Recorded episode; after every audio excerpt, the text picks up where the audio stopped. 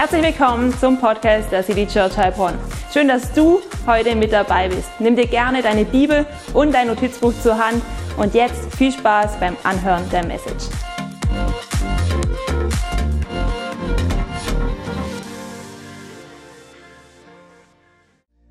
Hey Leute, wie cool ist das denn?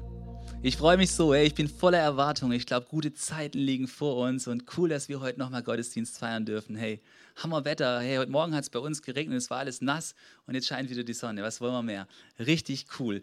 Hey, und heute wollen wir noch einmal in diese Predigtserie einen Schritt weitergehen. Gottes Plan die Kirche. Ja, wir glauben daran, dass Gottes Plan die Kirche ist und dass es verschiedene Bilder gibt für Kirche. Hey, wir glauben daran, dass die Kirche tatsächlich die Familie Gottes ist und dass du dazu bestimmt bist, ein Teil von Gottes Familie zu werden. Wir glauben auch, dass die Kirche wie eine Armee ist, um den guten Kampf zu kämpfen, um einen Unterschied zu machen in dieser Welt. Und wir glauben auch noch viel mehr. Wir glauben, dass Jesus wiederkommt und die Kirche gemeinsam eine Braut ist, die sich vorbereitet, dass Jesus wiederkommt. Und wir haben auch letztes Mal darüber geredet, dass die Kirche ein Haus ist, wo wir Steine sein dürfen, die da eingepflanzt sind und dass wir gemeinsam an diesem Haus bauen dürfen. Hey, und es gibt noch so viel weitere Bilder für Kirche. Und ich habe diese Woche mich gefragt, hey, machen wir jetzt ein Ferienthema predigt oder machen wir noch ein Bild für das Haus Gottes? Und hey, ich habe gedacht, wir machen noch einmal etwas zum Thema Gottes Plan, die Kirche. Weil warum, weißt du warum? Weil die Kirche, die Kirche ist die Hoffnung für die Welt. Eine mobilisierte Kirche, eine vibrierende Kirche, eine Kirche, die voller Energie ist, ist die Hoffnung für die Welt. Und da bin ich richtig leidenschaftlich drauf. Da kann ich nicht genügend von bekommen. Und ich glaube, heute wird es nochmal richtig gut werden. Ja, und ich weiß nicht, ob dir das Lernen Spaß gemacht hat. Wer von euch ist jemand, der gern gelernt hat in der Schule? Formales Lernen in der Schule. Ganz viele nicht, okay? Also, hey, ähm, es gibt ja formales Lernen und unformales Lernen. Also, nicht so viele haben sich jetzt gemeldet, ja? Aber hey, es gibt ja Schule, es gibt Ausbildung, es gibt Studium. Hey, ich muss dir sagen, ich habe es geliebt, ja? Ich habe es geliebt, mir hat Spaß gemacht. Die Lisa, die lacht sich schon eine ab, das habe ich mir gedacht. Äh, genau.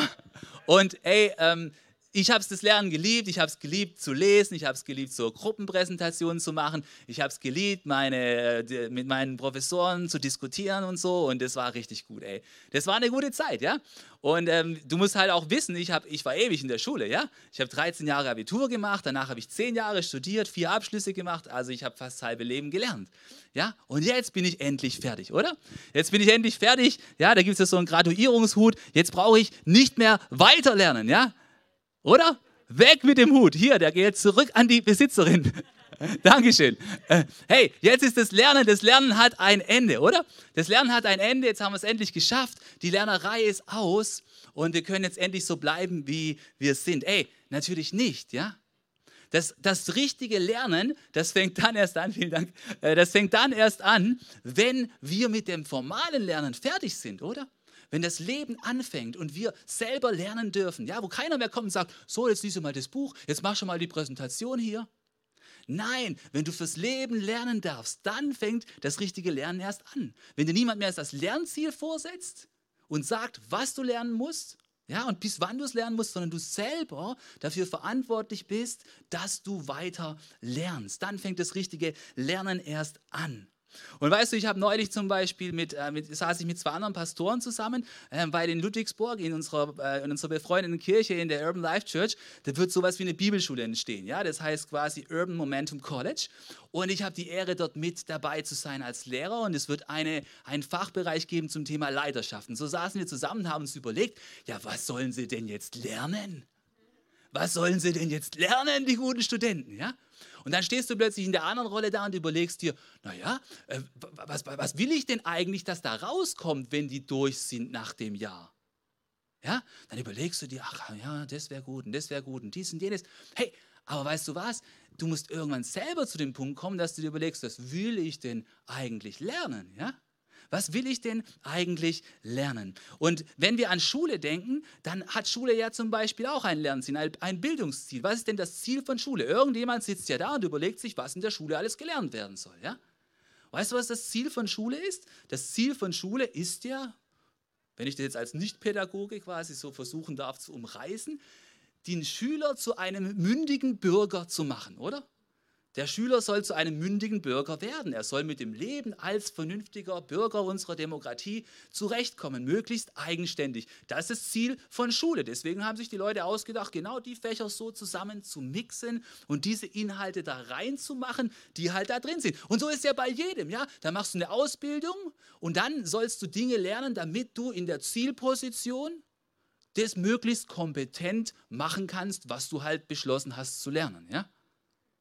Wenn du äh, Friseurin lernst, dann sollst du nachher die Leute so schneiden, dass sie gut aussehen können. Ja? Wenn, du, wenn du was mit Musik machst, dann soll alles harmonisch klingen, weil sonst äh, muss man sich die Ohren zuhalten. Ja? Und egal, was du für einen Beruf hast, du hast immer ein Profil, das du erreichen sollst, damit du einen Mehrwert äh, bringen kannst. Ja?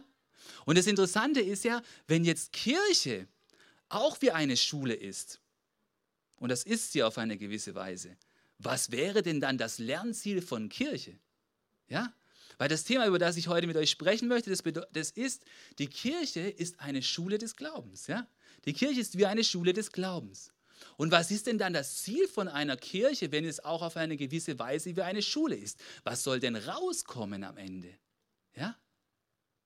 Und ich, ich glaube, da soll, da, kommt, da soll, soll was ganz Interessantes rauskommen. Aber manchmal sind da ein bisschen die Irre geführt. Soll rauskommen, dass viele Menschen sonntags in den Gottesdienst kommen? Das ist nicht das Ziel von Kirche als Schule des Glaubens. Aber es hilft dabei. Es hilft dabei, wenn du jeden Sonntag zum Gottesdienst kommst. Ja? Soll dabei rauskommen, dass du als Christ möglichst viel mitarbeitest?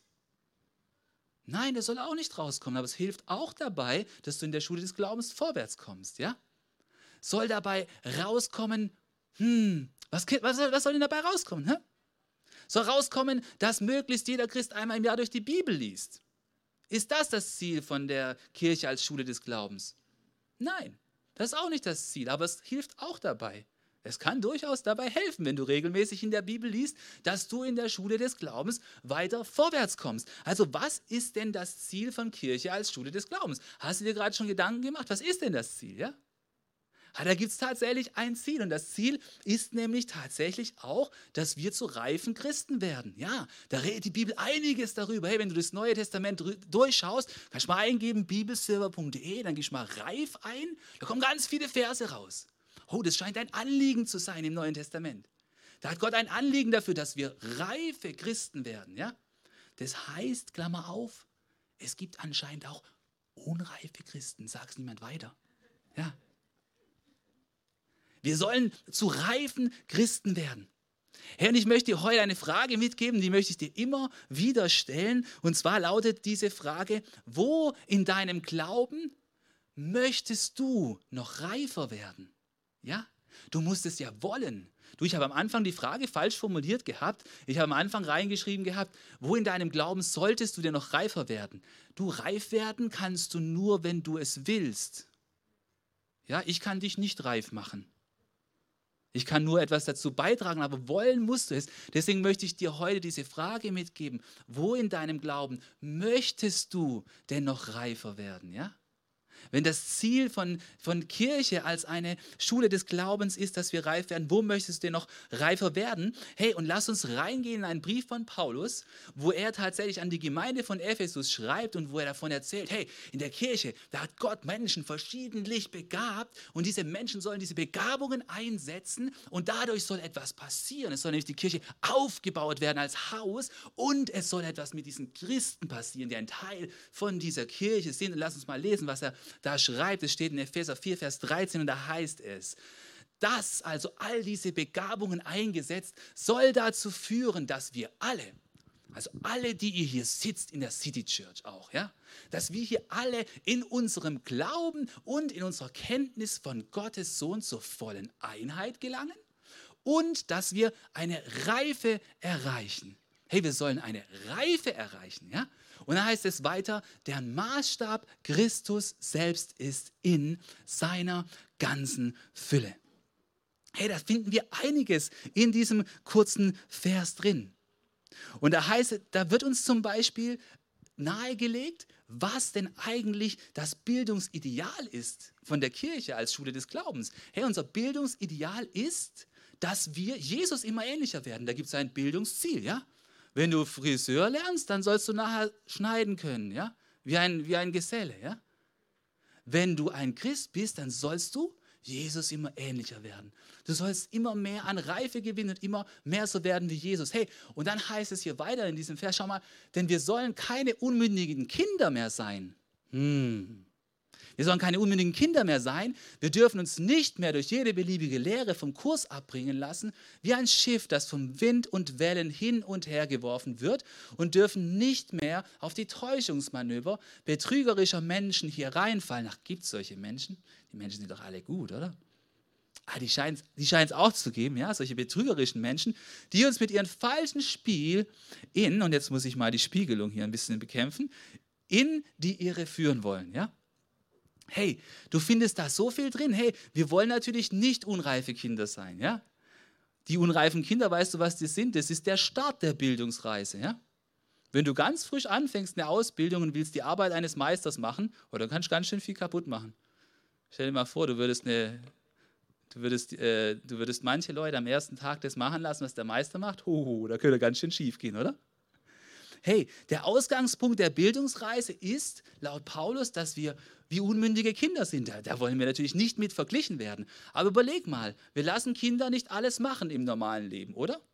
Zum Beispiel unterzeichnen in der Regel Kinder keine Kreditverträge, oder? Du lässt die Kinder nicht zur Bank gehen und dann dürfen die einen Kreditvertrag unterschreiben, sondern die betreiben manchmal im guten Schwabenland natürlich ein Sparbuch, auf das sie dann seit ihrem ersten Geburtstag immer wieder was einzahlen, wenn es alles gut läuft und so, gell? Das ist das, was Kinder machen dürfen im Bereich des, der Finanzen, wenn sie noch unmündig sind. Ja? Oder du lässt die Kinder ja auch nicht entscheiden, wo du hinreist. Ja? Sonst geht es vielleicht jedes Jahr ins Disneyland, ja? weil die das toll finden. Ja?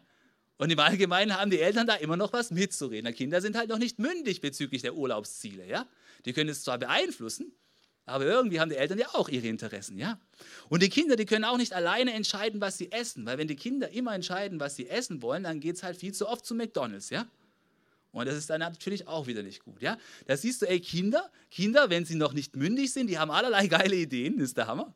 Aber denen kann man nicht allen nachgehen. Ja? Hey, und der Paulus, der sagt jetzt, hey, manchmal sind wir Christen, auch wenn wir es jetzt nicht so cool finden, diesen Vergleich, wie unmündige Kinder, weil wir noch nicht reif sind. Wir tun manchmal Dinge, die noch nicht so wirklich passen. Und hey, wodurch äußert sich denn diese Unmündigkeit?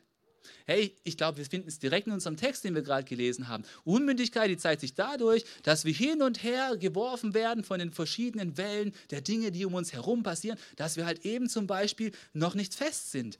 Anstatt die Maß und Mitte zu finden, versuchen wir als Christen immer die Grenzen auszutesten. Ja, wo steht das? Das kann man doch machen. Das ist doch auch cool. Ah, tatsächlich. Aber warum bist du denn eigentlich auf der Suche immer auf der, nach der Grenze? Ja?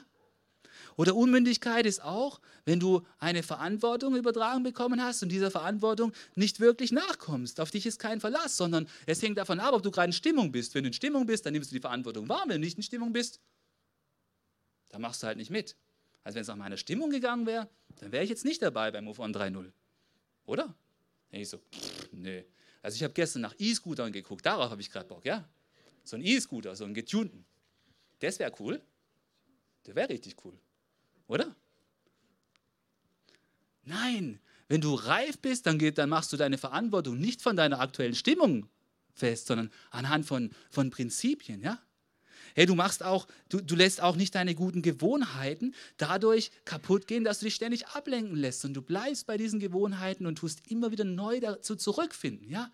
Du bleibst, du kämpfst wieder neu für deine Bibellese, auch wenn sich Instagram wieder eingesneakt hat in deinem Leben. Ja? Du kämpfst, wieder, du kämpfst wieder neu fürs Gebet, auch wenn du ein paar Tage nicht gebetet hast. Ja, du schaust da danach, dass du immer wieder die Routinen von reifen Menschen in deinem Leben neu verankerst.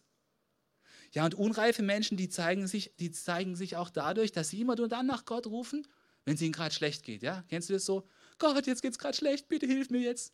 Dann geht es mir gut und dann, ach Gott, äh, können wir später reden? Ja? Es gibt so etwas wie, wie unreifes Christsein.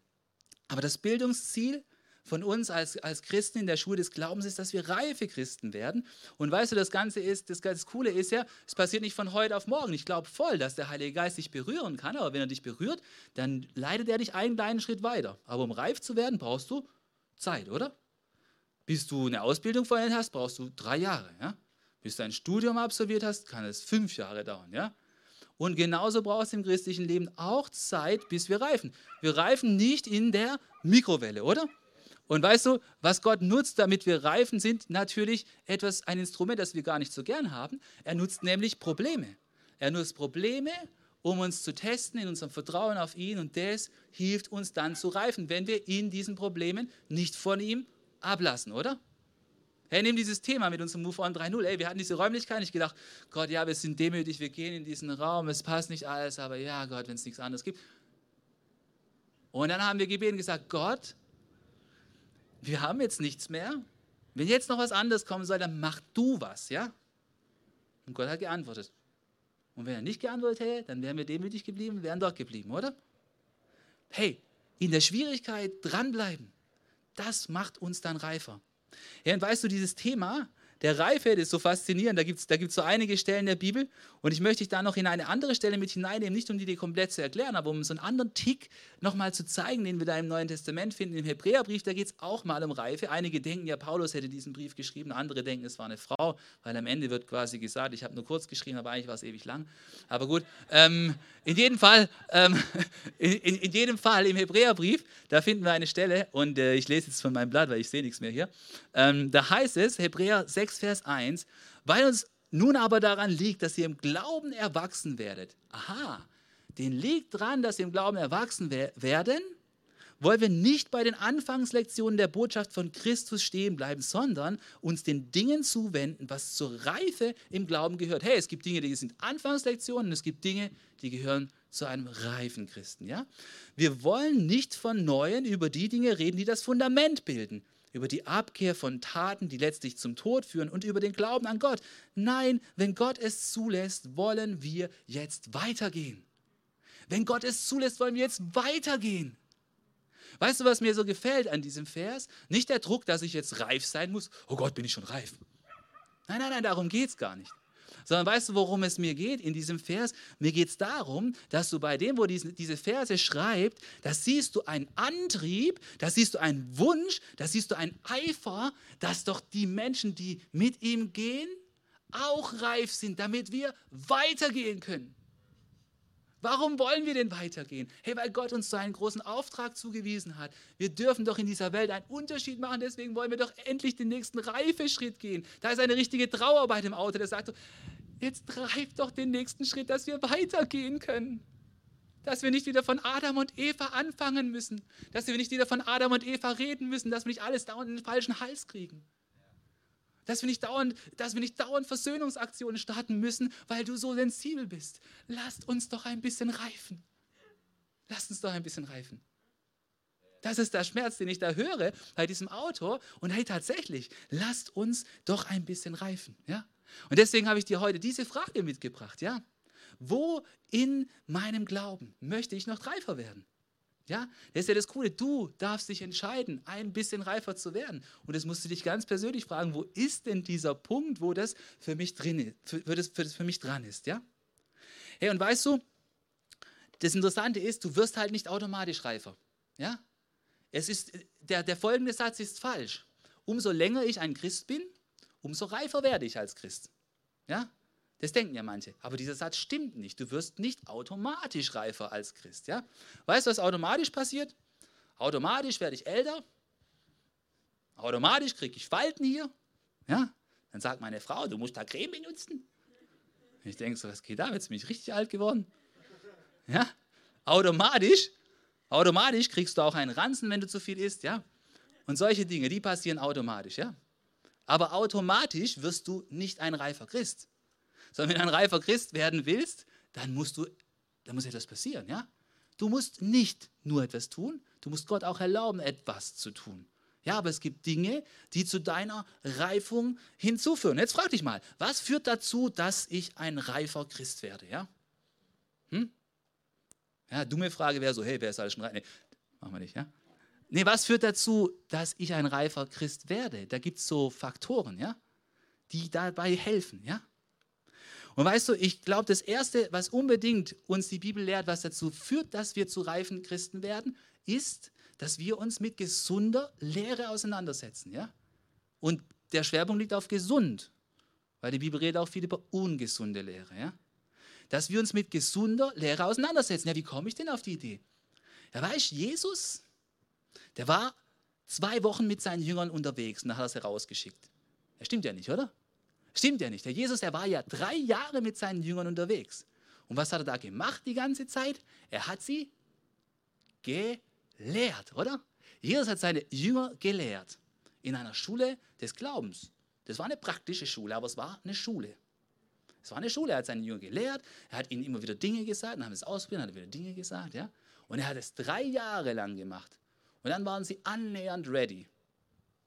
Ja, dann waren sie annähernd ready. Der Heilige Geist hat sie dann von ready gemacht. Ja? Aber Jesus hat seine Jünger gelehrt. Und weißt du was, wenn du das Matthäus-Evangelium liest, ganz am Ende, dann sagt er zu seinen Jüngern etwas. Er gibt ihnen einen Auftrag. Er sagt, geht hinaus in alle Welt. Und dann heißt es ganz am Ende, und lehrt sie, nämlich die anderen Christen, die danach kommen sollen, was? Zu halten alles, nicht nur manches, sondern alles, was ich euch befohlen habe. Ah, okay. Aha, Jesus hat also für uns vorgesehen, dass wir einander lehren, zu halten alles, was Jesus den Jüngern befohlen hat. Und was hat er denn alles befohlen? Oh, da gibt es einiges. Ja, alles, was im Neuen Testament drinsteht. Wie wir unseren Nächsten lieben, aber auch was aus dem menschlichen Herz rauskommt, wie wir einander vergeben sollen. All diese Dinge, die dürfen wir lernen und in denen sollen wir gelehrt werden. Das führt dann dazu, dass wir zu reifen Christen werden, oder? Wenn wir gesunde Lehre bekommen. Und wenn du reinschaust, dann findest du das weiter auch im Neuen Testament, dass die Lehre das ist, was uns als Christen reif macht.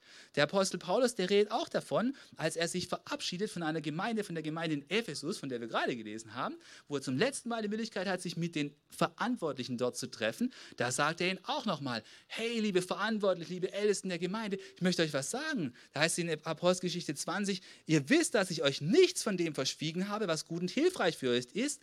Ich habe alles verkündet, verkündigt und habe euch alles, jetzt kommt's, gelehrt, sowohl öffentlich als auch in den Häusern, in denen ihr zusammenkommt. Denn ich bin meinem Auftrag nicht untreu gewesen, sondern habe euch den Plan Gottes in seinem ganzen Umfang geteilt, oder? Heißt dort an dieser Stelle. Hey, deswegen ist Paulus sich voll und ganz bewusst, wenn Christen reif werden sollen, wenn Gemeinde eigenständig funktionieren soll, dann müssen sich die Christen mit der gesunden Lehre auseinandersetzen. Das heißt, mit dem, was wir im Neuen Testament drin finden. Und deswegen möchte ich dir diese Frage stellen. Wie wichtig ist dir denn die gesunde Lehre? Wie kommst du denn zu der gesunden Lehre? Ja, ich, möchte, ich möchte dir zwei, drei Sachen sagen, die dazu helfen, wie du mit der gesunden Lehre weiter vorwärts kommst. Ja? Du kommst mit der gesunden Lehre weiter vorwärts, indem du dich mit den Predigten auseinandersetzt. Ja? Du bist hier im Haus Gottes und die Predigt soll dir gesunde Lehre weitergeben. Ja? Das heißt, zuerst einmal bist du in einem Haus Gottes, wo dich Gott nicht durch Zufall hingeführt hat und sollst die Predigt, die dir hier zuteil wird, ernst nehmen. Ja? Aber nicht nur das, sondern du kannst auch andere Predigten hören. Aber sei nicht eine Person von denen, wo immer nur woanders hört, aber in der eigenen Church nicht hört. Weil Gott schickt sein Wort für die Kirche, in der du gerade bist. Und wenn du das getan hast, dann geh weiter. Hör von anderen Predigten. Hör von der Ecclesia, hör von der Hillsong, hör mal von der ISF Karlsruhe, hör mal von anderen gute Predigten. Ja, hier ist jemand aus der ISF Karlsruhe. Applaus, jawohl. Mega. Hammer. So, und hör mal da auch andere Perspektiven zu den gleichen Themen, ja? Und dann und dann ist es aber auch so, dass du, wenn du gesunde Lehre absolvieren willst, dann musst du natürlich auch anfangen, mal Bücher zu lesen. Ja? Weil manche Themen, die erschließen sich uns nicht von selber. Dann fang an, gesunde Bücher zu lesen. Über gesunde Lehre, christliche Lehre, wo die Bibel verarbeitet wird, ja? Dann fang an zu lesen. Wenn du einen Tipp brauchst, dann komm auf mich zu. Ich habe ein großes eine große Bibliothek. Wie gesagt, viel zu lang studiert. Also wenn, wenn du einen Buchtipp brauchst, also wir sind lauter Leseratten hier, ist kein Problem, ja? Aber du musst dich dafür entscheiden, du musst dich dafür entscheiden, lesen zu wollen. Deswegen frage ich dich mal echt, wie wichtig ist dir denn die Predigt am Sonntag? Möchtest du echt eine lernende Person sein oder ist dir gerade fünf gerade? Weil ich weiß, ist, du sollst nicht die Predigt an, äh, anhören von uns, weil wir die besten Prediger sind. Sind wir nämlich nicht, ja? Gibt viel bessere. Aber weißt du warum? Ich glaube, dass es wichtig ist, dass du die Predigt anhörst von dem Haus, wo du ein Teil bist. Weil Gott wirkt durch seinen Geist und er bringt in dem richtigen Zeitpunkt die Sachen, die auch dich betreffen. Weil wenn es darum gehen würde, wer am besten predigt, dann kann ich dir auch ein paar Links schicken. Aber darum geht es nicht, ja? Sondern es geht darum, dass du von deinem Haus das Wort Gottes hörst, ja? Deswegen nimm das bitte ernst, nimm das bitte mit. Ja, und äh, da kannst du dich fragen, wie viel Zeit nehme ich mir für das Hören von Predigten und Lesen von guten christlichen Büchern? Ist es bei dir ein fester Posten in deinem Alltag oder kommen die mal alles andere zuvor? Ja? Hey, das Zweite, was ich dir mitgeben möchte, was zu deiner Reife als Christ zufügt, ist das selbstständige Bibellesen. Ah, schon wieder. Ah, alter Schinken, das kennen wir doch schon, oder? Ja. Hey, ich habe dir einen steilen Satz mitgebracht, aber ich glaube, dass der wahr ist, ja? Und zwar heißt er, ohne Bibelkenntnis gibt es keine geistliche Reife. Ohne Bibelkenntnis gibt es keine geistliche Reife. Ja, wie kann ich dich trauen, du? Ich glaube, das. Ich traue mich. Ich glaube, ohne Bibellese kannst du niemals ein reifer Christ sein. Das geht nicht. Du musst, das, du musst das Wort Gottes kennen, damit du zu einer reifen Person werden kannst. Und ich möchte dich einladen, mehr im Wort Gottes zu lesen. Johannes Hartl, einer, der besser predigt als ich, ja? Von denen? Äh, der hat neulich Folgendes gesagt. Wenn du ähm, eine durchschnittliche Netflix- oder Amazon Prime-Serie durchgeklotzt hast, das ist genau die gleiche Zeit, die du brauchst, um einmal das Neue Testament durchzuhören. Also komm mal nicht wieder mit dem Spruch, dass du keine Zeit hast. Okay? Du kriegst es hin, ja? Weißt du, was ich meine? Und wir machen jetzt nicht die Umfrage, wer dieses Jahr schon eine Staffel durchgeguckt hat von irgendeiner Serie, ja? Aber du was, du musst ja die Bibel nicht mal lesen. Du kannst sie dir ja vorlesen lassen. Wir sind ja im, im, in der abgegradeten Version jetzt, 21. Jahrhundert, ganz gratis. Du musst nicht mal mehr die CDs kaufen, du. Weißt du, meine erste Hörbibel, das war so eine CD, die hat Geld gekostet. Mann.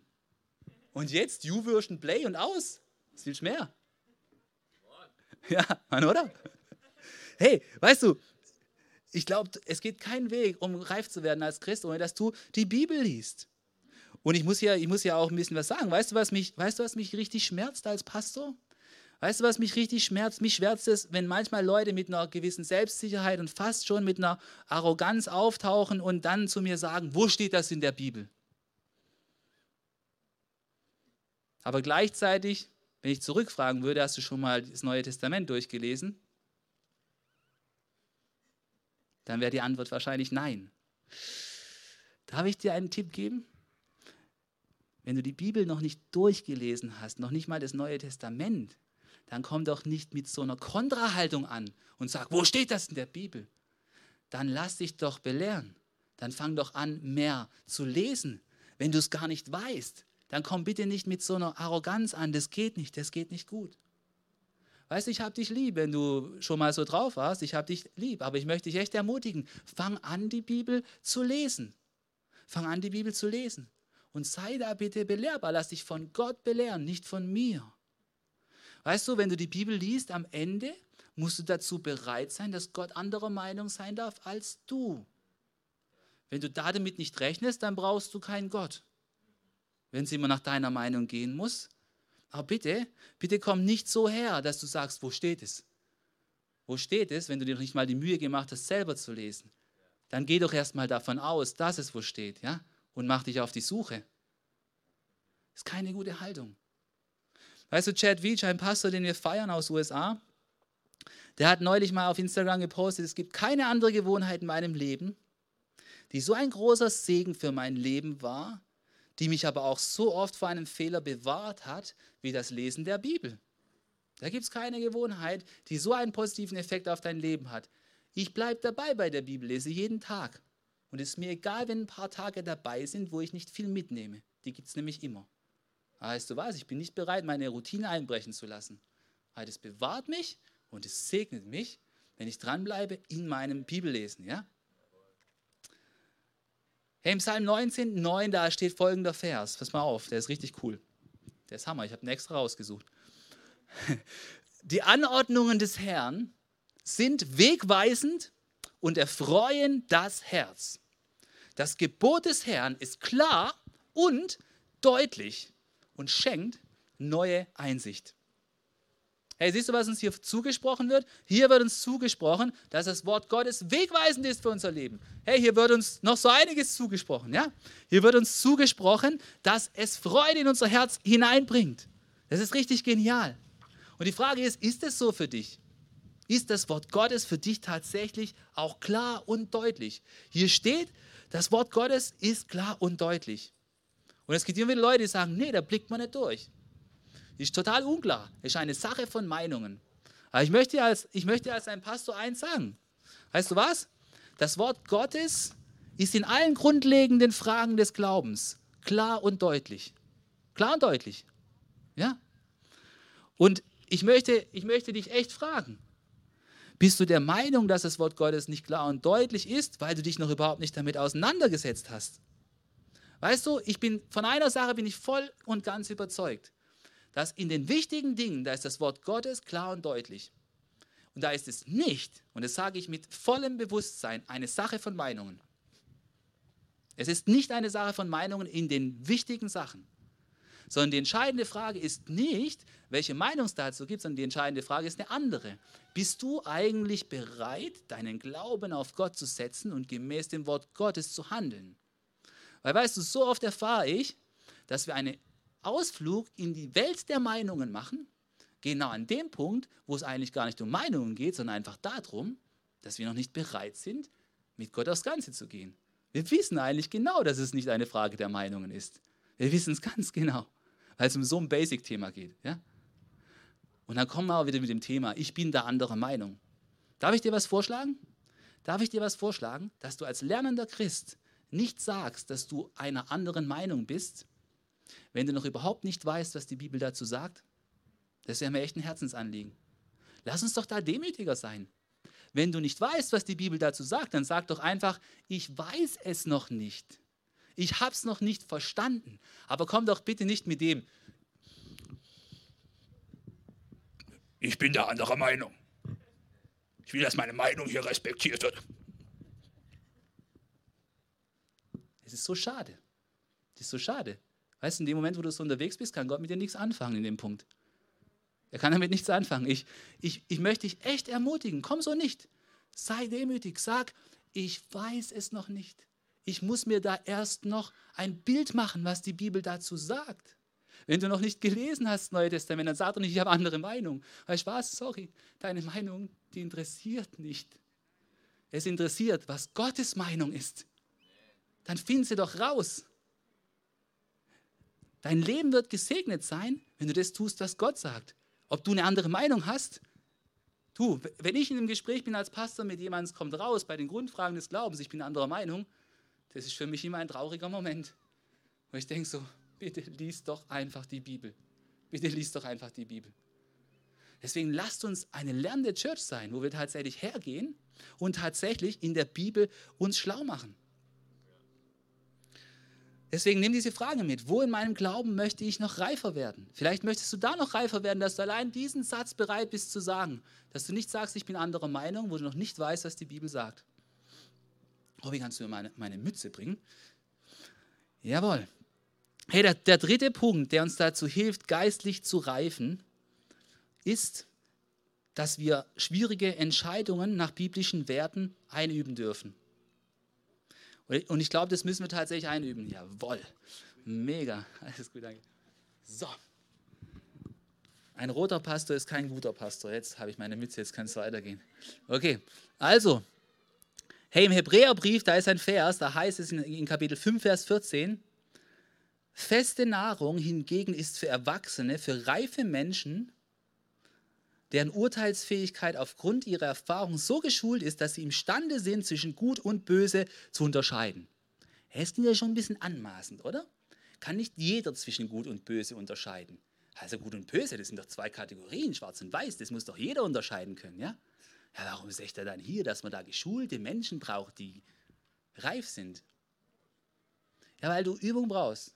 Du brauchst Übung, um schwierige Entscheidungen nach guten christlichen Prinzipien zu treffen. Ja? Und weißt du, ähm, wir waren, vor, bevor Corona ausgebrochen ist, auf einer coolen Konferenz in Karlsruhe, ist alles Karlsruhe, äh, genau, auf der Willow-Konferenz in diesem wunderbaren DM-Arena. Ähm, und ähm, da, war ein, da war ein äh, Redner da, der äh, Professor Michael Herbst aus, aus der Uni Greifswald, und er hat ein tolles Bild gebracht über dieses Thema, ähm, wie wir denn den Willen Gottes eigentlich erkennen. Ja? Und er hat gesagt, hey, es gibt eigentlich grundsätzlich zwei große Möglichkeiten. Entweder Gott zeigt uns seinen Willen wie mit einem GPS, Ja, ich meine, wir haben ja keins mehr, wir haben ein Handy, ja, ihr kennt es noch, dieses, dieser Klotz, ein GPS, oder er zeigt uns seinen Willen wie mit einem Kompass. Ja? So, jetzt die Frage. Was denkst du, wie zeigt uns Gott seinen Willen? Ja, weißt du, wie ein GPS funktioniert? Ein GPS funktioniert so, biegen Sie in 50 Metern links ab. Und du hast gedacht, es wären 100 Meter, dann bist du falsch gefahren. Also wir waren gestern mit Matt unterwegs und äh, hat es genauso wie ich es immer wieder schafft, geschafft, das Navi nicht zu befolgen. Aber das ist manchmal, das äh, stehen wir drüber. Äh, das, wir hatten eine super Überlandfahrt. Äh, und dann, hey, das Navi, das führt dich in allerlei Ecken und weißt was am Ende das Navi macht? Das, das Navi, das fängt dich an zu gängeln. Du brauchst nicht mehr denken. Ja? Du denkst nicht mehr, ich folge dem Navi, das ist cool. Und am Ende landest du, sie haben ihr Ziel erreicht. Wo ist hier bitte das Ziel? Ich stehe mitten auf dem Kornfeld. Ja? Also kennt ihr das? Ja? Das Navi, das führt dich und es nimmt dir das Denken ab und es tut es so kleinteilig, dass du halt nichts mehr dazu tun musst. Ja? Was, ist, was ist aber, wenn du einen Kompass hast, um Gottes Willen zu erkennen? Ja?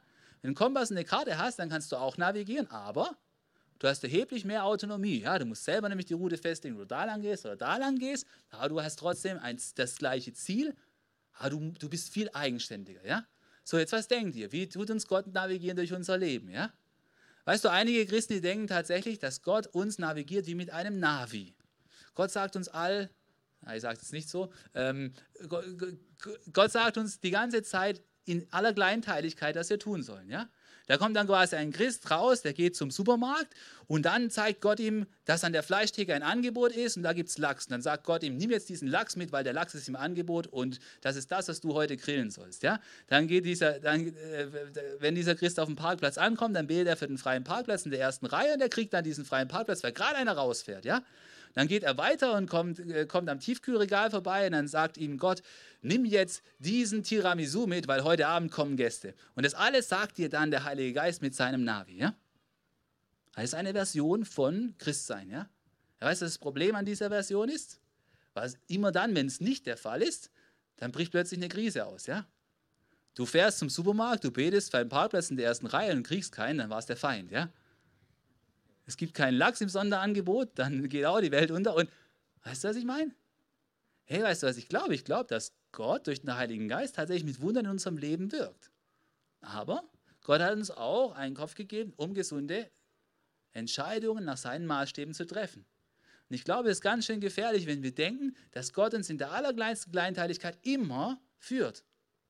Ich glaube, er handelt so nicht sondern ich glaube, dass Gott uns einen Kompass gegeben hat. Er hat uns einen Kompass gegeben und wir dürfen lernen, genau, mit diesem Kompass gute Entscheidungen zu treffen. Und ich glaube, reife Christen, die haben das gelernt. Die haben gelernt, mit diesem Kompass Entscheidungen zu treffen. Ich sage dir mal ein paar Beispiele. Ja? Viele Menschen denken, dass wenn es um die Partnersuche geht, dass es dann nur einen einzigsten Menschen auf dieser Erde gibt, der für sie bestimmt ist. Und wenn sie den nicht finden, dann wären sie unglücklich. Aber weißt du, was ich glaube? Ich glaube, die Bibel, die zeigt uns klare Prinzipien, wer für uns als Partner, als Christ in Frage kommt. Und wir müssen auf Basis von diesen Prinzipien am Ende eine Entscheidung treffen. Ja? Wie viele Menschen hast du schon getroffen, die gesagt haben, Gott hat mir gezeigt, es ist Gottes Wille, dass ich mit dieser Person zusammen bin? Und später waren sie dann gar nicht mehr zusammen, die haben nicht mehr geheiratet. Das ist Navigationschristentum. Gott hat es ihnen ganz klar gezeigt und plötzlich war es dann doch nicht so. Hey, Gott gibt dir Prinzipien, nach denen kannst du eine gesunde Entscheidung treffen. Aber, aber Gott zeigt manche Dinge nicht so glasklar, wie du vielleicht denkst, sondern du bist beauftragt, die Entscheidung zu treffen und für diese Entscheidung auch Verantwortung zu tragen. Ja? Das ist das gleiche mit, mit unserem Thema hier, der, mit der Location. Ja? Wir suchen eine Location nach Maßstäben in einem Budget und wir tun das Beste, was wir können. Und dann beten wir zu Gott und Gott tut eine andere Türe auf. Und dann müssen wir immer noch eine Entscheidung treffen, nämlich diesen Vertrag zu unterzeichnen. Und ich glaube, dass Gott uns in diese Richtung geführt hat. Aber ich stelle mich nicht hin und sage, Gott hat uns ganz klar gesagt. Gott hat uns einen klaren Wink gegeben. Aber am Ende müssen wir immer noch die Entscheidung treffen, ja? Oder hey, nimm doch ein anderes Bild. Wie ist es denn mit der Kindererziehung? Sagt dir Gott genau alles, was du machen sollst? Sagt dir Gott, welches Hobby du deinem Kind vorschlagen sollst? Macht er nicht, oder? Du musst selber entscheiden, was du ihm nahelegst, ja? Sagt dir, sagt dir Gott, wo du mit deinem Kind in Urlaub fahren sollst? Sagt er dir auch nicht, ja? Sagt dir Gott, auf welche Schule du dein Kind bringen sollst? Der sagt er dir auch nicht, sondern du hast göttliche Prinzipien und nach diesen Prinzipien musst du für all diese Dinge Entscheidungen treffen. Und wenn du jedes Mal bei diesen Entscheidungen kommst, sagst, Gott hat mir ganz klar gezeigt, dass mein Kind auf eine so und so Schule soll. Bilingual, privat oder humanistisch oder weiß der Kuck. Keine Ahnung. Du musst eine, du musst eine Entscheidung treffen. Dadurch entehren wir nicht Gott. Nicht, dass du denkst, wir entehren dadurch Gott, weil wir ihn jetzt klein machen. Nein, wir ehren Gott, indem wir das nutzen, was er uns gegeben hat. Wir sind trotzdem abhängig von ihm. Wir beten trotzdem. Wir hängen ihm trotzdem in den Ohren. Aber wir machen ihn auch nicht zu einem Roboter Gott, der uns quasi sagt, beweg dich hier, beweg dich da, beweg dich da. Weil weißt du was, ich glaube, es ist einfach nicht so. Es ist nicht so. Sondern ein reifer Christ, der hat gelernt, sich nach Prinzipien zu navigieren im Leben, nach guten göttlichen Prinzipien. Hey, Paulus, wenn du mal schaust in seine Missionsreisen, der ist umhergereist und sagt, der Heilige Geist hat uns das nicht gewährt, dann ist er hier gerannt, dann hat es der Heilige Geist das nicht gewährt, der wusste auch nicht genau zu jedem Zeitpunkt, hat gesagt, Gott hat mir gesagt, ich muss nach Spanien. Ja, wir wissen nicht, ob er in Spanien war. Er schreibt es in einem Brief. Er schreibt, ich würde gerne nach Spanien gehen. Sondern er geht nach Prinzipien vor und dann tut Gott lenken. Ja? Aber nicht jedes kleine Schrittchen ist von Gott eingegeben vorher, vorhergesagt. Ja? Und das gehört zur Reife als Christ dazu. Und glaub mir, das ist wichtig, dass wir diese Entscheidungen einüben, weil wenn wir diesen, mit diesem Navi-Modell Christsein unterwegs sind, das kann für ganz viel Frustration sorgen. Und plötzlich sind wir in der falschen Ecke und Gott war es und dann war es total frustrierend. Sei bitte vorsichtig. Wenn du es nicht weißt, dass es Gott war, dann triff eine weise Entscheidung und bitte um Gottes Segen. Aber renn nicht drum und sag, Gott hat mir ganz klar gezeigt. Ta, ta, ta, ta. Uh, vorsichtig. Wenn ich niemals zu so einer Erkenntnis kommen könnte, wie kann dann jetzt die andere Person? Schwierig. Erspar dir das. Sei bitte lieber demütiger und sag, ich habe den Eindruck, dass es in diese Richtung gehen soll. Ja?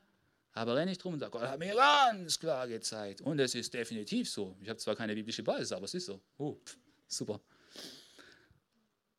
Nee, lass uns da lernen. Lass uns da lernen. Hey, du wirst reif als Christ, indem du dich mit gesunder Lehre auseinandersetzt. Du wirst reif dadurch, dass du Predigten hörst, auch andere Predigten, dass du christliche Bücher liest und dass du übst mit solchen Entscheidungen.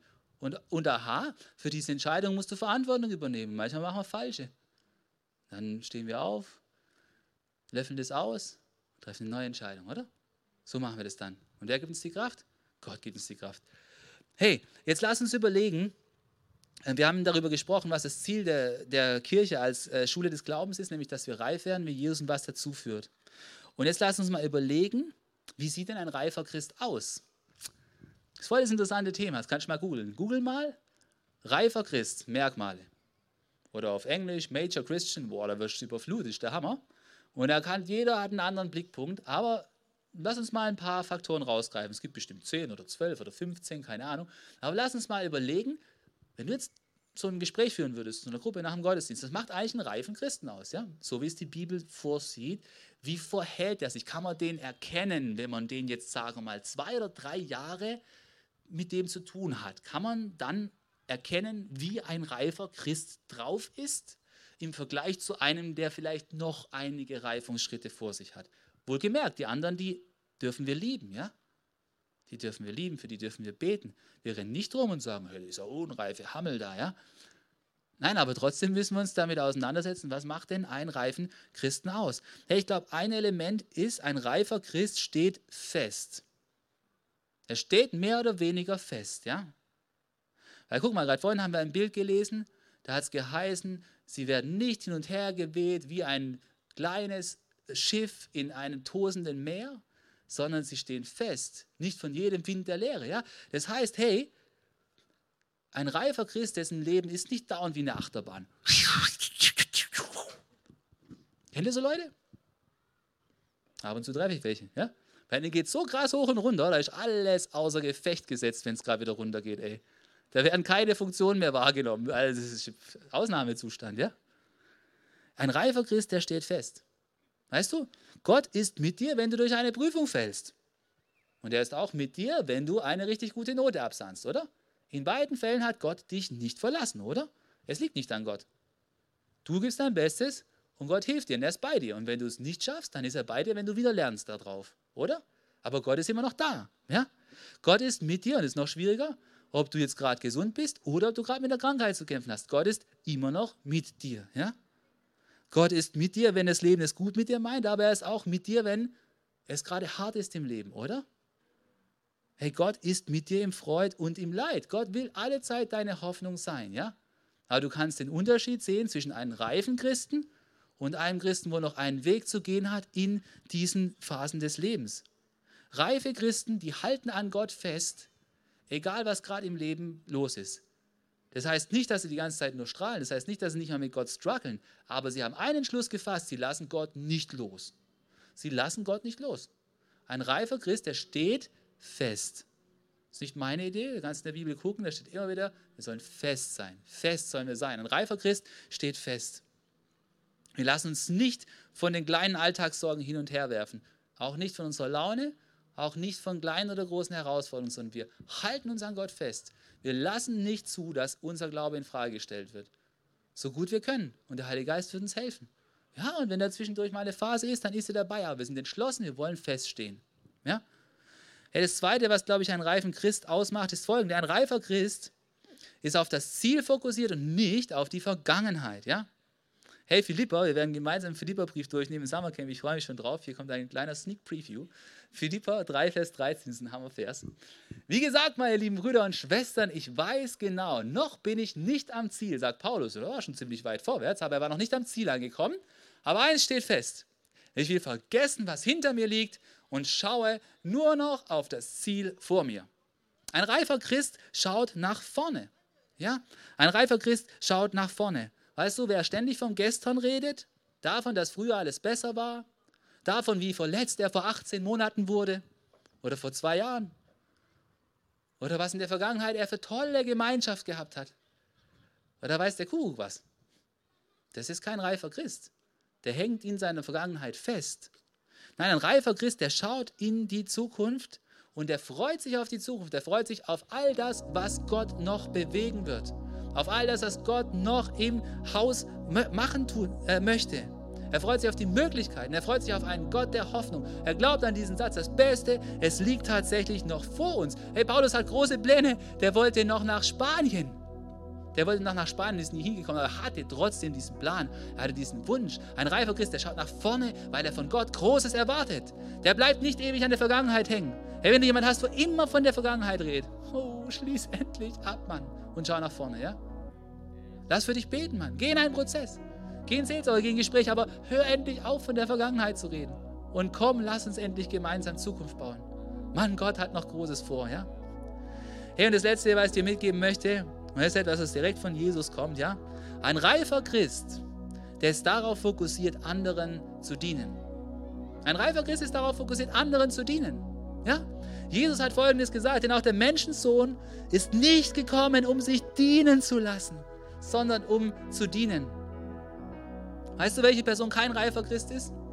Eine Person, die, wo du bei jeder sozialen Interaktion, wo du sie triffst, wo sich alles nur um ihre Probleme handelt, oh, mir geht's gerade so schlecht. Ein reifer Christ in der Kraft Gottes legt er seine Probleme ab. Er wirft seine Sorgen immer wieder auf Gott. Und irgendwann kommt auch eine Phase, wo er in die Situation versetzt wird, dass er auch anderen Menschen dienen kann. Ja?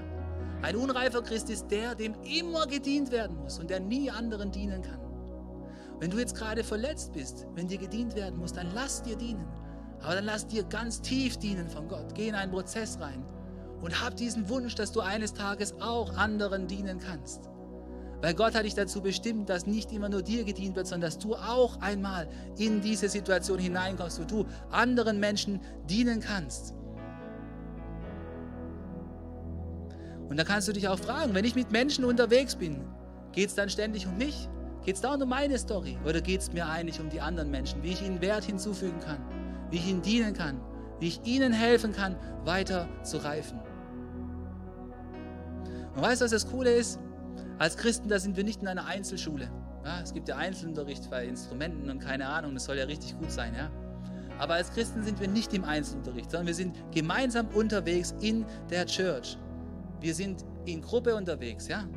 Wir sind in Kleingruppen unterwegs, wir sind in Teams unterwegs, wir sind gemeinsam als Kirche unterwegs, weil uns das so hilft, gemeinsam zu wachsen. Das Wachsen, das funktioniert viel besser, wenn wir gemeinsam am Start sind. Und ich möchte dich am Ende von dieser Predigt einfach nochmal diese Frage stellen. Wo in deinem Glauben möchtest du noch reifer werden? Wo möchtest du als nächstes ein Schrittlein reifer werden?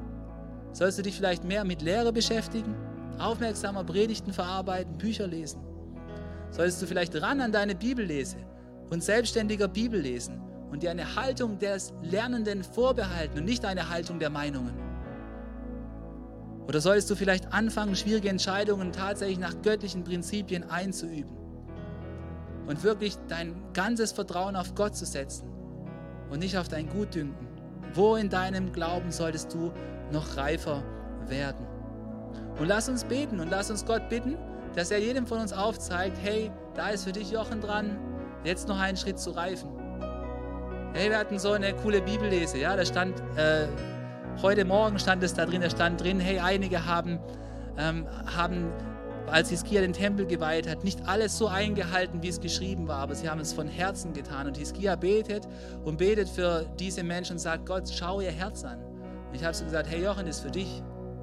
Bet für jeden, dass da, wo er ist, dass Gott schaut auf das Herz, wo die Person gerade ist und nicht auf das, dass das alles eingehalten wird. Das ist für dich, Jochen, ja? Aber Gott hat auch was für dich. Gott hat auch was für dich. Und lass uns jetzt gemeinsam beten und Gott bitten, dass er uns eine Antwort gibt, dass er uns aufzeigt, hey, hier darfst du reifen an deinem Herzen. Wollen wir dazu aufstehen? Lass es. Lass uns aufstehen und gemeinsam beten. Vater im Himmel, ich danke dir für diesen letzten Gottesdienst jetzt vor der Sommerpause. Ich danke dir, dass wir gemeinsam Kirche sind. Und danke, dass wir gemeinsam in einer Schule des Glaubens sind. Keiner allein von uns. Und Gott, danke, dass du so geduldig mit uns bist. Jesus, oh, du warst mit deinen Jüngern geduldig, mit einem Petrus warst du geduldig, mit einem Thomas warst du geduldig und du bist auch mit uns geduldig. Und Gott zeigt durch jedem von uns auf, wo wir einen nächsten Schritt der Reife tun dürfen. Gott, ich bitte dich für mich, dass du mir ein großherziges Herz gibst, dass ich jeden dort abholen darf, wo er jetzt gerade im Glauben steht. Gott, ich bitte dich, dass du jedem zeigst, wo es dran ist, vielleicht tiefer in Lehre reinzugehen, wo es dran ist, vielleicht mehr Bibel zu lesen, wo es dran ist, vielleicht nach deinen Prinzipien selbstverantwortliche Entscheidungen zu treffen und nicht alles auf irgendeinen mystischen Willen zu schieben, wo er gar nicht da ist. Herr, danke, dass du uns tatsächlich leidest. Aber danke, dass du uns auch bereit machst, um Entscheidungen zu treffen gemäß deinem Willen, weil wir dein Wort haben, weil du uns gute Anleitungen dazu gibst. Danke, dass du heute zu uns sprichst. Ja, und weißt du, was so cool ist? Jeder darf den nächsten Schritt in, in der Schule des Glaubens tun. Und vielleicht, ich weiß nicht, wie es bei dir ist, wo du da stehst in der Schule des Glaubens. Vielleicht hast du den wichtigsten Schritt noch nicht getan den allerersten Schritt. Vielleicht bist du noch gar nicht in diese Schule hineingegangen.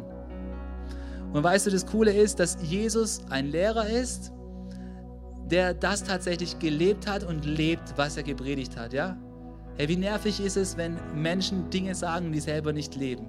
Aber weißt du was? Jesus hat nie etwas gelehrt und es selber nicht gelebt. Sondern er ist der perfekte Mensch und der perfekte Gott. Und er ist auf diese Welt gekommen, voller Liebe zu uns und hat uns das gute Leben gelehrt, aber nicht nur das.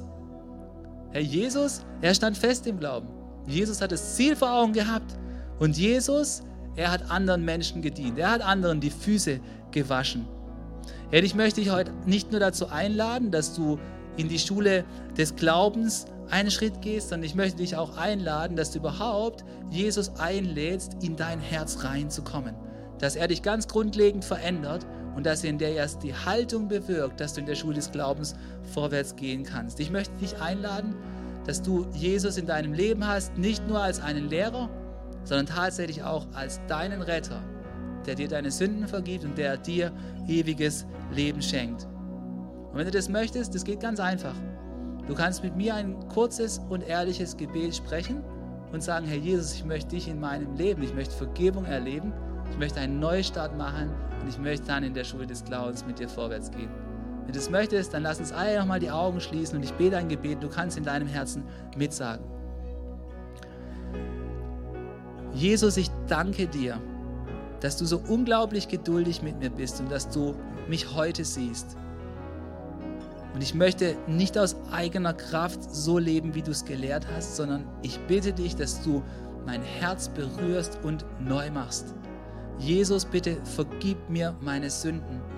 Ich glaube daran, dass du am Kreuz für mich gestorben bist. Und ich glaube, dass du nicht tot geblieben bist, sondern dass du auferstanden bist und jetzt lebst. Und ich bitte dich, dass diese Auferstehungskraft auch in mein Leben kommt. Und ich möchte ab heute dir nachfolgen. Ich möchte deine Jüngerin, dein Jünger sein. Ich möchte in der Schule des Glaubens gehen, gemeinsam mit der Church. Und ich möchte, dass du mich so kräftig machst, dass ich auch anderen Menschen dienen kann.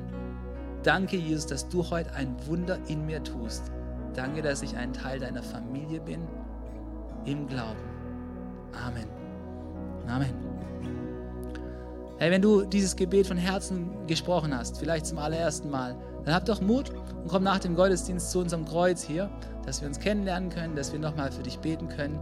Wir wünschen dir richtig einen guten Start im Glauben. Jetzt lass uns nochmal stehen bleiben, nochmal Gott groß machen und ihm die Ehre geben und mal so richtig worshipen in diesem letzten Gottesdienst vor der Sommerpause im Park.